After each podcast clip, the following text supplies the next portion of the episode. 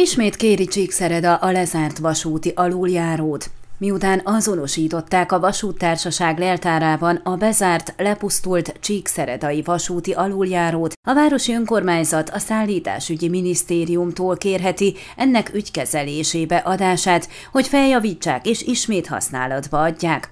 Mint Korodi Attila Csíkszeredai polgármester elmondta, kormányzati oldalról úgy a megyeszékhelyek szövetsége, mint az RMDS részéről is kérték, hogy a város jelölje meg, milyen létesítményeket szeretne köztulajdonítani tulajdonba átvenni. Ezek között szerepel a bezárt gyalogos vasúti aluljáró is, tudtuk meg.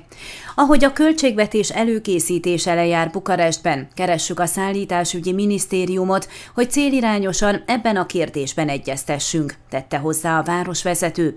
A város egyúttal a vasútállomáshoz közeli Erzsébet park átadását is szeretné.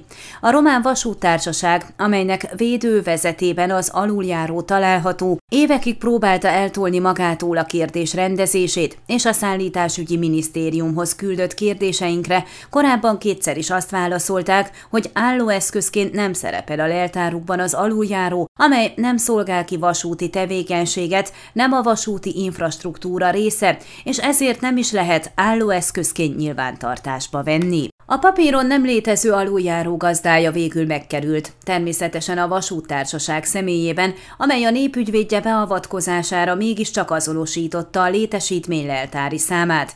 Erről a város tavaly hivatalos értesítést kapott. Korodi Attila szerint amennyiben sikerrel járnak, és a város átveheti az aluljárót, kitisztítják, javításokat végeznek, kivilágítják és átadják a gyalogos forgalom részére. Kulcskérdés a felügyelet biztosítása a rongálás, szemetelés megelőzése érdekében. A polgármester is úgy látja, ott egy közbiztonsági probléma van, ezért felügyeleti rendszert kell biztosítani. Mint mondtam, ez összekapcsolódik a helyi rendőrség létrehozásának ügyével, mivel ezt a feladatot a rendvédelmi testületre bíznák. A város mobilitási pályázatából, noha szerették volna végül kimaradt egy gyalogos és kerékpáros vasúti felüljáró építése ezen a területen, az előjáró szerint azért, mert a vasúttársaság infrastruktúráért felelős ágazatának nehézkes belső procedúrái vannak, például terület haszonbérbe adására.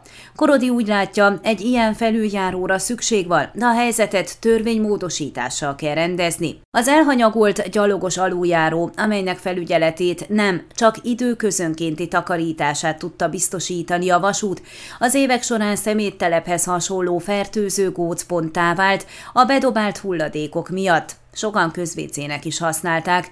Emiatt a CFR úgy látta a legegyszerűbbnek a kérdés átmeneti rendezését, hogy két éve fémhálót rögzítettek a bejáratokhoz, megakadályozva a bejutást. A gyalogosok több mint húsz éve elkerülik a helyet, a vasútvonalakon járnak át, noha ez tilos.